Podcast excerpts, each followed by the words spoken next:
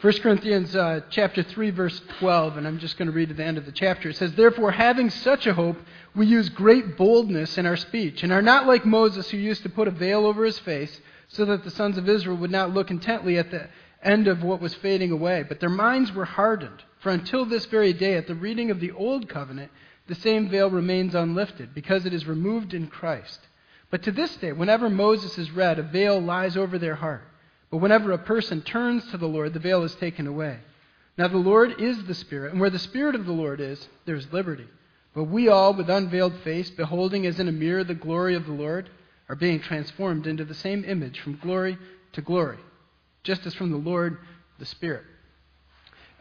You know, we live in a psychologized era. Wouldn't you agree? You know, I mean, what, we're, what we talk about is often psychology, and what we think of, how we think of ourselves has changed. Sociologists tell us that we've started to look at ourselves differently. We've started to ponder ourselves because we look at ourselves from a therapeutic angle. Josh Hostetter is uh, he, he's a counselor. He sits like right about there, and I was I realized he was going to be here, and I was thinking about this whole counseling thing, and then I was like, you know, what is Josh going to think of this? And then he left the room and now I feel better, just so you know. So now I can talk in freedom, you know.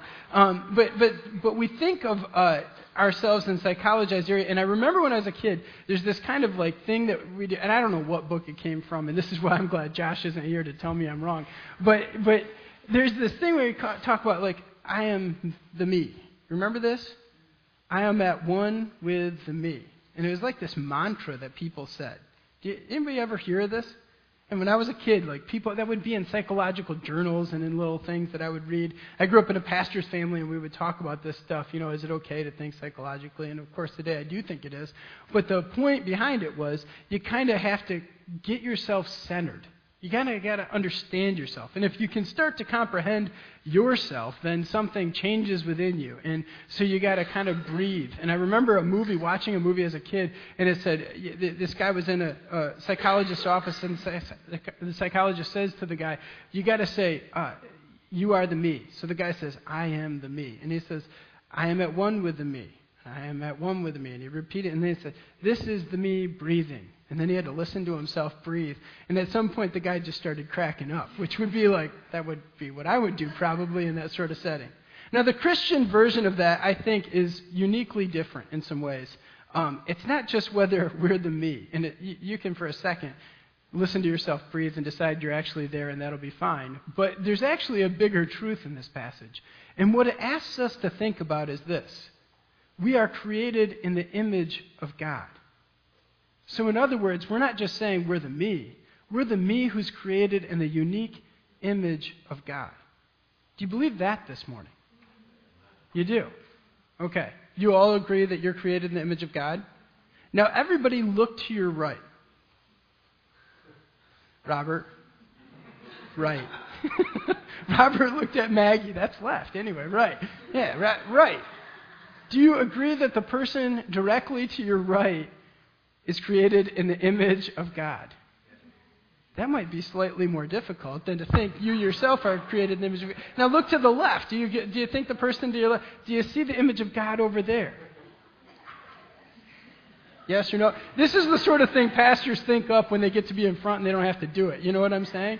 Um, it's really good for me, bad for you. You're created in the image of God. And what the Bible tells us is that that image has gone broken. It's been broken.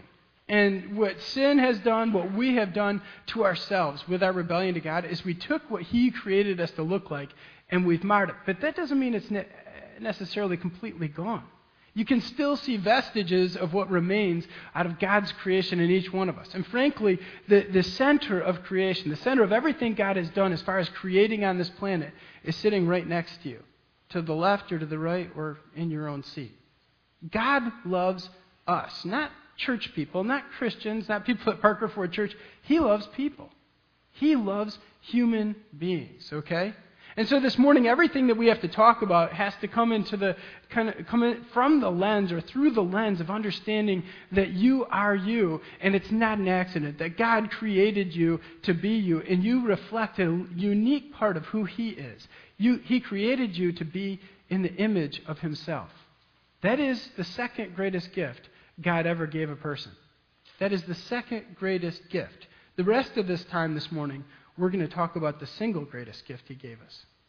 My last church, we started to realize that, you know, we got to a place where the church, when I got there, it was kind of an unfriendly church. Honestly, it was just unfriendly. And we, we started to pray about that, and the church grew and it got a little more friendly, got a little more enthusiasm going, got some social stuff going, and, and, and people started to come in.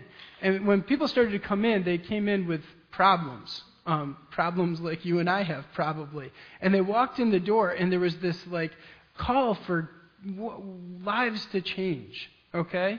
And so people would walk through the door and they would ask and they would say, okay, we need to do something differently as far as our lives are concerned because we can see that you're preaching and talking about this God and we can see ourselves and we see a gigantic distance between us and God.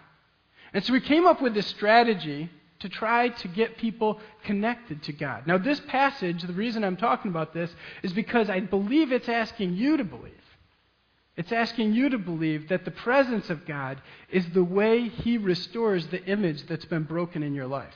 The image of God that you were created to reflect has been broken, and the way to get past that is to get His presence in your life in a powerful way. And frankly, the whole Bible, 66 books long, is actually about people either getting that presence in their lives and changing, or it's also sometimes about them forgoing that and deciding not to walk in the presence of God and walk apart from it, and it's about what happens. Those are the two, sto- those are the two things what, that happens. And so the second greatest gift God has ever given you is that He created you in His image. The first gift is that, he, that or the greatest gift, is the one where He actually tries to restore you with His presence.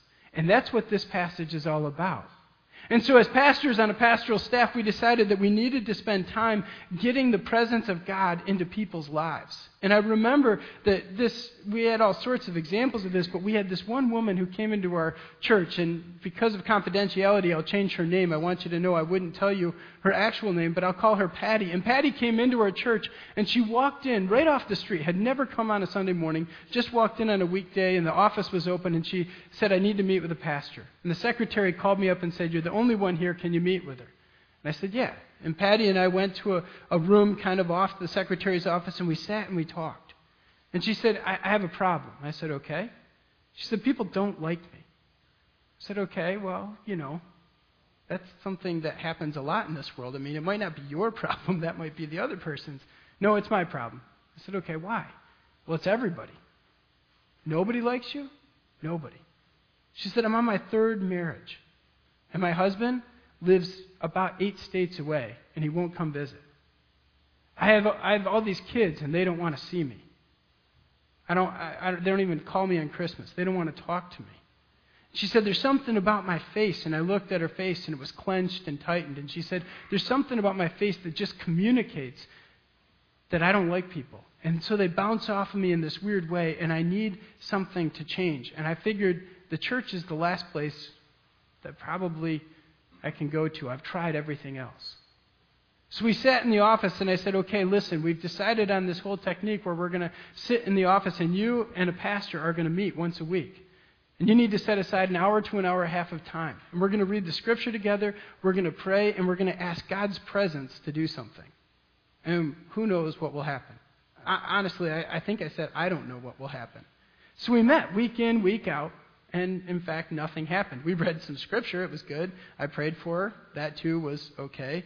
And she walked out and said, I'll see you next week. You know, it was one of those things. It was like the dentist, you know. And when you're a pastor and you get compared to a dentist, that's not a good moment. And after about three or four weeks of this, you know, I kind of started to think, you know, I don't know if this actually works. Maybe I don't have the presence of God. Maybe I'm reading the wrong version of the Bible. You know, maybe I'm reading the NIV and I need to go back to the KJV or the NASB or uh, you know, there's all these B's you can check out. Uh, maybe I need to do this or that. I don't know what I'm doing wrong. But I decided we're going to pray, and I told the staff we're going to pray. Let's all talk to God and ask God to bless Patty. And, and Patty came in on the fifth week. On the fifth week, she came in. And we sat just like all the other weeks, and we read a passage of Scripture, and I don't even remember. It wasn't very remarkable. And of course, again, I prayed and something just cracked. It was like somebody else was there. Her face had often broken down into tears as she thought about all the people who didn't like her, about her own kids who didn't like her, about her husbands who didn't like her, about the people who she worked with who didn't like her or who had worked with. She didn't even have a job at that point. And she sat there just crying before me week in and week out. But this week something changed. And you could see the muscles in her face start to relax. And you could see the tension drain out of her. And she started to go, Something is changing. And she didn't have words for it, and I, I, don't know that I have words for it. When I was thinking of this illustration and telling you the story, I thought, I don't know if I can tell anybody how this happened. You know, it was that weird. And she sat there and we prayed, and at the end of it, she just said, I'm released. I'm done. And she walked out of the office with her face kind of still wet, but excited. I mean, you might have said she was almost glowing. You know what I'm saying? Except there's no actual light. She walked out. She walks past the secretary's desk, and so help me, the secretary looks at me and said, What happened to Patty this week?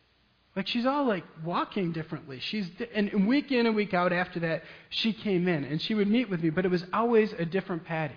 From that moment on, the, the, the meetings we had changed from being that of, of asking God to bless her to being how does she learn and grow in her faith. And it changed her. And those meetings continued to happen for a while, but it was more of the discipleship sort of thing. Because the presence of God had entered into her life. You know, I don't know when people become Christians. It's really tough to tell. You know, when somebody decides to be a follower of Jesus, it's not always something you can go, it happened this time, this day, this year. You know, you, you don't always know that stuff. But somehow this woman, after weeks of saying, I believe in Jesus, said, You know, this week I believe in Jesus in a different way. And when she walked out of the room, she believed in Jesus in a different way. You know what I'm saying? There was excitement and enthusiasm, and she came to worship services and was all thrilled about it. She called me just after I moved here a couple of years ago, and she wanted me to know that she said, after years of not getting an education, she said, I found the courage after this experience to go back to college, and I want you to know I just graduated.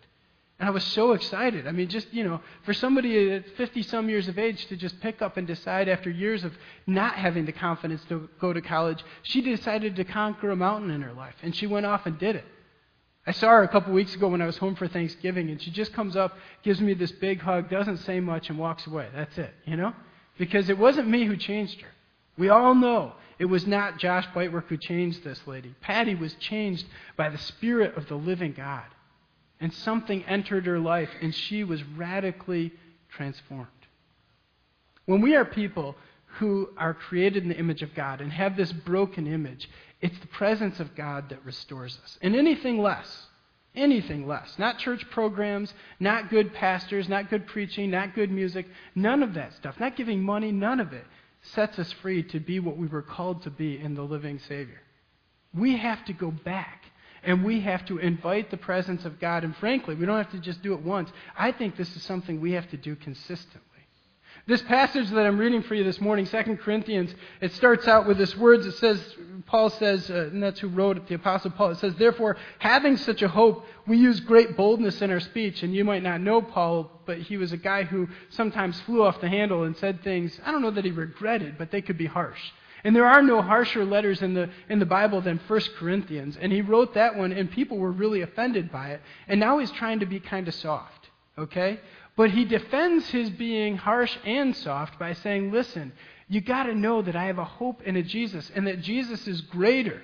That Jesus is greater than you can possibly imagine. When you come into contact with this Jesus and you see people who are failing in some way, you want to go after them and you want to say, Look, you missed the boat. And so that's what he says. Listen, I am bold. I'm speaking boldly because this Jesus is just that awesome.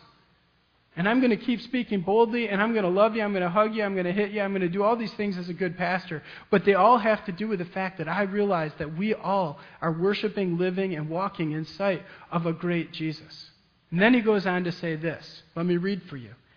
And we are not like Moses, who used to put a veil over his face so that the sons of Israel would not look intently at the end of what was fading away. You may never have read Exodus in your life, so I have to kind of catch you up to speed. But the book of Exodus tells a story about the people of Israel after they get out of Egypt. They go to this mountain where Moses goes up and he gets the Ten Commandments and he stands in the presence of God. And when he comes back down, his face literally glows. He's been in so close a proximity to God. The connection is so strong between him and God that his face glows. And it's not clear exactly how the people took that, but it was a little bit weird. You know what I'm saying? Something was strange. And so what happened is he put a veil over his face and he let them stay distant. In fact, the people of Israel say, Listen, Moses, we have a great God. He's an awesome God, right? And Moses is like, Yep. I was up on the top of this mountain, and God is great. The thunder is still echoing, you know, the lightning is flashing, and all this stuff is occurring that lets us know that God's presence is real. And they say, Well, we believe in this good God. We believe in this great God, but we don't want to talk to him. Don't make us talk to him.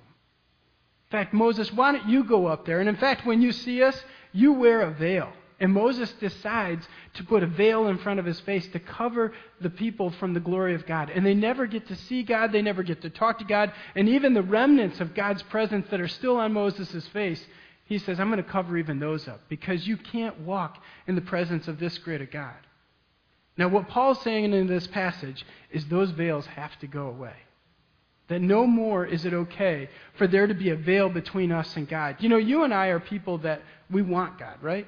You're here this morning and you may not even be a Christian yet. You may not be interested in Jesus that you know of. You might be here because you want your kids to have a religious experience. You might be here because it gives a good vibe. I don't know. And you might be here because of Jesus. I, I have no idea why you're here. But whatever the reason is, we often, because of because of God's greatness, we like to think that we're in His presence. We like to be in church a little bit, but we want God to kind of sit over there. You know what I'm saying? We want there to be a little bit of distance between us and God because when He gets too close, we find it uncomfortable. We find it uncomfortable. You know, people ask us, Tim and I are pastors, obviously, and we're professionals. Um, we, we wish we weren't. We have to tell you that. You know, when, pe- when we get on a plane or when people ask us what we, what we do, I, I, I used to say I'm a teacher because I would teach the Bible and I thought I could get away with it. Because the last thing I want anybody to do is know what I do for a living. That's really true. Is that true of you? Yeah, yeah, it is true. Yeah. We don't want to be known as pastors. Because when we're known as pastors, it's like the conversation changes.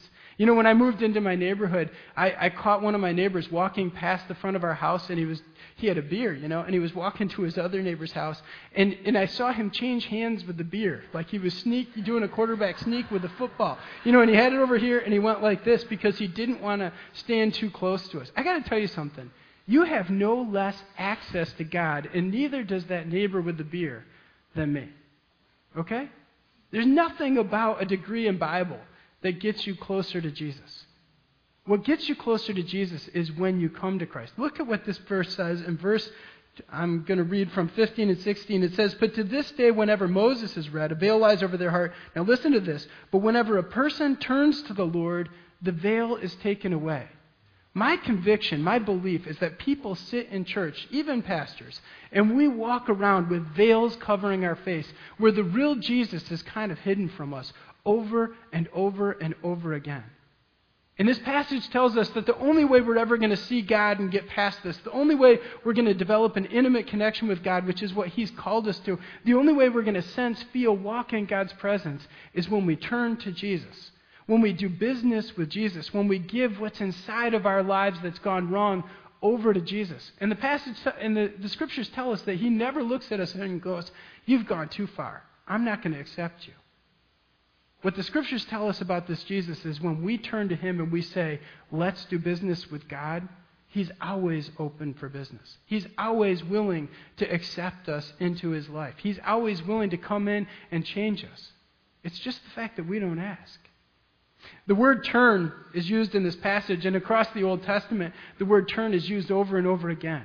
It's because people walk apart from God, and whenever He asks them to get close to Him again, the word He uses is this word. It's turn or return. If you turn, and you can if you would like, no pun intended, to Joel chapter 2, there's a great example of this. Joel chapter 2, verses 12 and 13 talk about a group of people who need to turn to God.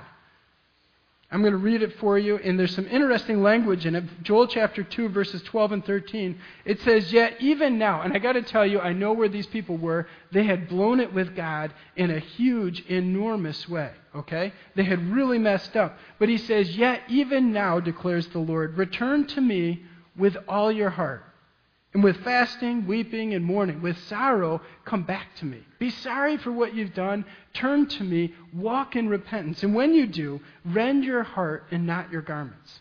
In the Old Testament, if you wanted to express really serious sorrow, what you would do is you would go to the city gates and you would sit there in the public display and you would rip your garments and you would put, take ashes from the local fire and you would put them on your head. And everyone would know that you're grieving or you're sorrowful about something.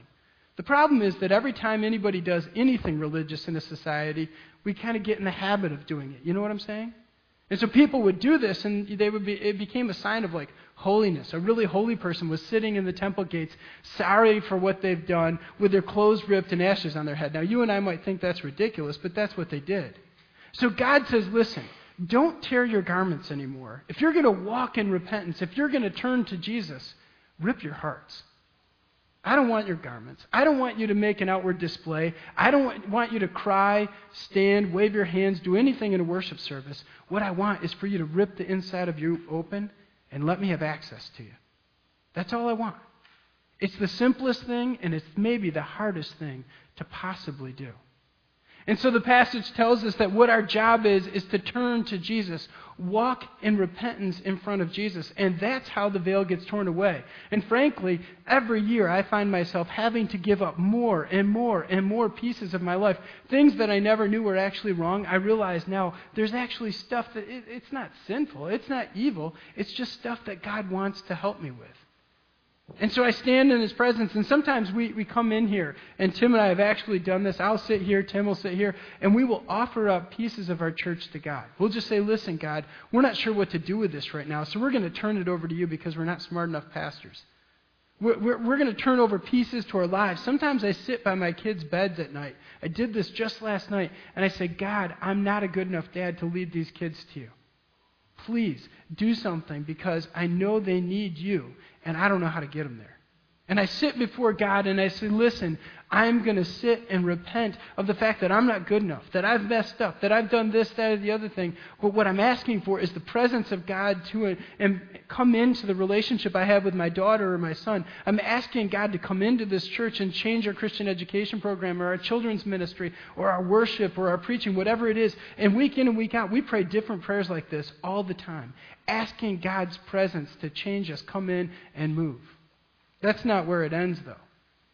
So the first line is we're supposed to walk in repentance, and we're supposed to get rid of the veils that way. But then it goes on and it gives kind of a more hopeful thought. The first one is get rid of stuff. The second one says, Now the Lord is the Spirit, and where the Spirit of the Lord is, there is liberty. We're supposed to walk in freedom.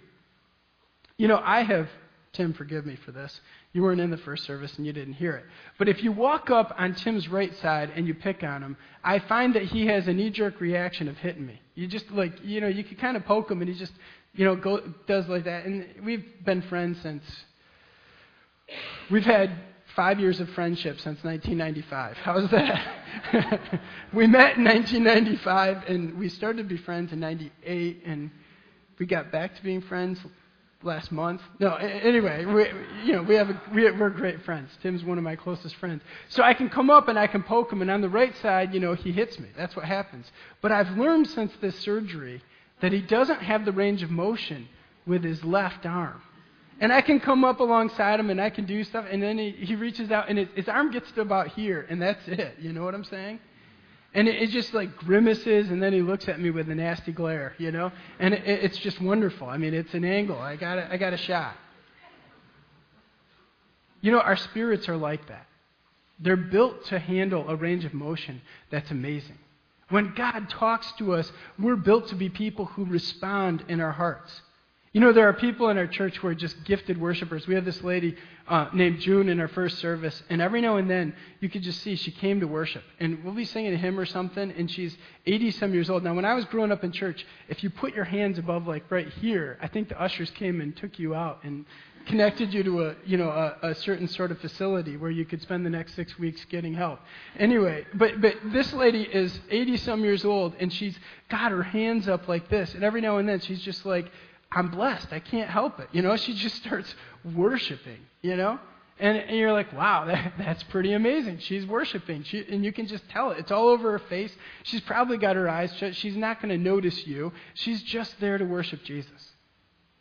You know, sometimes for us, it's the hardest thing to have that range of motion in our spirit when God starts to work on us and He says, Why don't you just worship me? Why don't you just spend some time in prayer? Why don't you honestly just open the Bible and read it at face value and believe in it? And we're like, No, we got questions. We want to check this stuff out. We're not really sure about God. We're not sure if we really want to engage emotionally this morning, if we just want to kind of sit here. We don't know if we really want to connect with other brothers and sisters in the body of Christ. We don't have that range of motion. And to the extent that we don't have that range of motion in our hearts and our lives, we're like Tim's arm, you know? We can't actually respond to God with all of what He's called us to use to respond. We have, a, we have a really hard time getting out of our prescribed territory. We're like, church should only stay in this little spot. I've got six other days a week. Don't mess with those six days. Just ask me to be here for an hour. And if the sermon goes long, ah, you know, you get a little iffy. It's because our spirit, it's not responding to God. So we're supposed to walk in repentance before Jesus and get rid of the veils in our lives, but then we're supposed to walk in the freedom of living in the Spirit and connecting over and over and over again with God. The, in another book in the New Testament, the Bible tells us, Paul tells us, the same writer as in 2 Corinthians, he tells us that we're supposed to pray without ceasing. We're supposed to pray without ceasing. When I was a kid, I was like, oh no. You know, there was this time of our service where this guy named Dan prayed. And when Dan, I'm not saving his name, by the way. That's really him. I, I, I know Dan right now. He's a truck driver. He's a good guy, but I still need to throw him under the bus. So, you know, when this hits the internet or wherever we send these sermons, I hope he's listening. Anyway, Dan would pray, and he would pray for like, we used to time him. He'd pray for like eight minutes, you know? And the guy next door to me would be like sleeping. And I thought, if we start praying without ceasing, you know, Dan will go forever, you know? And that's what I used to think when I was in middle school and high school. Oh, man. But that's not what that verse is about. What that verse is about is when we live within sight of Jesus, when the presence of God isn't just up on the mountain where we haven't asked Moses to be the go between, where we're actually up on the mountain ourselves. Where we're actually walking in such closeness with Him that while I'm talking to Terry Lewis, God's also there and I know it. When I'm talking to my wife, God's also there, and I know it. And we talk and kind of have a, a prayerful posture in our existence. We live in that sort of angle. You know, we, I suspect, have underestimated the Christian life significantly when you think about that. God wants much more of us than we usually give him credit for. Jesus gives this great promise in one of the Gospels. He tells us that if you ask anything in my name, if you ask God for anything in the name of Jesus, then you will get it. Now, I have asked for things in the name of Jesus and not gotten them. I got to tell you. I've asked for people to be healed and they haven't been healed. I've asked for people to come to know Jesus and they have yet to come to know Jesus. Why do you think that is? I believe it's because my spiritual frame of reference, the range of motion in my life, is still not there. It's that I'm still responding like Tim's arm. God's telling me what to pray, and I don't hear him all the time. Sometimes I walk apart from Him and I have to get back to this place and I have to get back to the place where I repent before Jesus and I say, I've got a veil in front of my eyes. I continue to see other things besides God. I'm direct or I'm indirectly connected with Him, but not directly. There's no intimacy. We're missing what God has called us to. There's all these promises in the New Testament, and periodically people read those things and they're like, that is ridiculous faith. No, it's not ridiculous. It's just very, very idealistic. It's very hopeful. It's the thought that the children of God, who are born with the image of God implanted in their lives, have a dignity that's far beyond what you and I usually expect them to have. We are blessed much more than we usually want to give God credit for. And so, what he's calling us to in this passage is listen, press into the presence of God, press into the walk with Jesus Christ, because when you do that, the world will change. And frankly, for most of us, the world doesn't change. And the reason why is because we haven't pressed in far enough. There's still more to go. There's still more closeness there for us. There's one more, there's one more last point in this passage, and I'm just going to read the last verse of the chapter. It says, But we all, with unveiled face, beholding as in a mirror the glory of the Lord, are being transformed into the same image from glory to glory, just as from the Lord, the Spirit. In the ancient world, there weren't actually mirrors. It's not like this big glassy thing. You go in the restroom and you look at your reflection and you kind of figure out whether your hair looks good. I don't go in there. I don't like to see my hair. You know, it's just a bad scene. But but in the ancient world, they had these mirrors and they were usually pretty small and they were just kind of pieces of glass. And those glasses were the glass was cloudy and it wasn't actually the mirrors where you it just reflected an image. You could actually kind of see through it too. It's like stained glass, if you will, but the stain would have been gray or dark brown or something like that. So what you're looking at when you see through these windows window panes, well, it might be, you know, somebody you know, but you might not even notice that you know them. You know what I'm saying? What Paul says in this passage is listen, we're supposed to stare at Jesus. And frankly, when we start looking, it's like looking through one of these dark pieces of glass. We have a hard time seeing him. We look through it and we see something. We see a little bit of a glow. We see a God who's there distantly, but we have a hard time pressing in. And it takes months and years to get to the place where we experience God as much as we want to. And at first, that glass looks cloudy and dark, and it's a tough walk. But eventually, as we stare and grow closer with Jesus, we're changed. And we go from an old version of glory. We're all created with a certain amount of glory. We're all created in the image of God. But as we stare at Jesus, we grow more and more and more altered. We grow more and more changed and transformed according to this passage. And it says, listen, according to how much you're going to look at Jesus. In the words of Hebrews chapter 12, verse 2, it tells us that we're to fix our eyes on the author and the perfecter of our faith. If we're going to spend time looking at Christ, if we're going to spend time growing in Jesus Christ, then we're going to start to look like Him. You ever see a husband and a wife, they get married, they look nothing alike, and after 25 years, you know, they, they're just kind of the same sort of person? They wear the same, you know, they shop from the same catalogs, they eat the same food. I'm not going to make any comments, but we do this. You know what I'm saying? Shelby eats like Josh, and Josh eats like Shelby, and we start to grow more and more alike, you know? What we look at is what we become. Right? It's really true. You are what you eat, you are what you read, you are what you're focused upon. And when we focus on Jesus, it's as true as anywhere else. When we look, and it's a tough job, but when we look through this glass, and it's a, it's a distant walk, He's up on the mountain. God is so much greater than us. We have a hard time looking. And frankly, we find it uncomfortable because we find things in our lives that need to change. But as we continue to get rid of these veils, and as we continue to walk in the Spirit of God, and as we get to the end and we start to grow in glory, we find it very possible to walk in Jesus Christ's presence. And the glory that we used to have is exchanged for this whole new life People like this are fun people to be around. We start kind of wanting God. We walk through a process of needing and working to kind of get God, and by the end, it becomes this effortless, joyful, presence filled walk. You know what I'm saying? We had this lady in our first service. She died this past year. She was about four foot eight, literally four foot eight. And I used to go visit her. She was 90 some years of age. She's up here at Manatawny Manor. And I would go visit her, and we would read the passages about the final glory, the new heaven and the new earth. We would sit there and we would talk about this glory that was to be. And I would read that passage and I would talk about the new heaven and the new earth and us all getting new bodies and us all living in a perfect world where the ecosystems didn't have oil spills and all that, you know? And we would go we would talk about all this and I would say to her, Bobby, do you think in the new heaven and the new earth when you get your new body, do you think that you're to be taller? And she looked at me and she said, Do you think in the new heaven and the new earth you're to get new hair? Bobby could always get me. You know what I'm saying? When we walk in the presence of God, we have a whole lot to look forward to. We have to walk in repentance to get rid of the veils that disconnect us from Christ. We have to walk in the Spirit to develop the spiritual range of motion that allows us to respond to God so the conversation doesn't just go one way.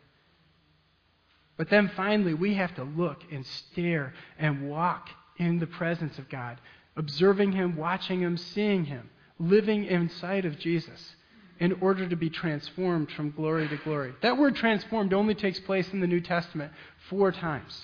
27 books, and it only takes place four times. The first two of them are the Mount of Transfiguration, where Jesus climbs this mountain with his disciples, and he's changed into this glorious picture of himself. Remember that? And the disciples are so struck by what they see in this moment. They're just absolutely amazed by Jesus because he looks like a normal guy one minute, and the next moment he's talking to Moses and Elijah, and he's standing up on this mountain. You can turn to the Gospels and look after the service if you want. But this passage tells us that we're supposed to be transformed like that internally. People who knew us 10 years ago shouldn't think we're the same people 10 years later. Tim told you last week, was it last week? You started talking about, you're like, I hope you didn't know me when I was a high schooler. Yeah, that was a, that's a great message because Tim's like, you know, I, I, hope you weren't around for those years. Some of you were, I think, and, you know, you suffered the consequences. But that's really true. The evidence of somebody walking in the presence of God is not that they're perfect, it's that they're changed. There's a real difference. It's that when you look back six months and you can still see you're the same person, there's something wrong. Children of God are people who are moving closer and closer into God's presence, and they're becoming more and more like Jesus as a result.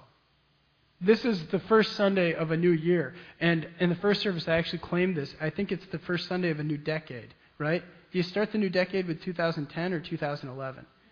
I'm just going to say it. It's a new decade, okay? And this is the first chance we get to kind of share the word in this new decade. And there's something about the first time you get to do anything, right? And so what I want to say is, what if Parker Ford Church was a place where we all decided we just want to know Jesus as much as possible this year, this decade? What would it look like if we were people who pressed into the presence of God to the extent that we got rid of all this veils? We didn't trust pastors and other people to go to God for us. We just went there ourselves. We spent time, effort, and got rid of all the junk in our life that was keeping us from knowing Jesus and walked into his presence and said, This is my highest goal. I want to know Jesus more than I want to have a good marriage. I want to know Jesus more than I want to be a good parent. I want to know Jesus more than I want to be successful at my job, more than I want to have free time, more than I want a vacation to Disney, more than I want anything else. I want Jesus. What if that was our goal this year? What this passage says is we would go from glory to glory. This church would be changed. And when people walked in the doors, they would realize that it's not a something or a somebody out there that we worship, it's someone, and he's here today. We are called to be people who walk in the presence of the living God. Anything less is a scandal in light of what Jesus has done for us. Anything less is a scandal. This restores the image. The, I'll close with this, but the picture of the image of God is so beautiful. Remember in the Garden of Eden, Adam and Eve walking in the twilight of the day. In the twilight of the day, God comes down and he would walk with them. You know, like me and my son walking around the block. Can you imagine just walking in that amount of closeness, just asking questions, just talking, going, well, God, what do you want to do with my life? And the conversation would be like a man with his friend. That's what the Bible says. Wouldn't that be a great picture if we could develop our relationship, if we stared at Jesus so long that the glass went from cloudy and stained to clear so we could see him personally? Join me in prayer.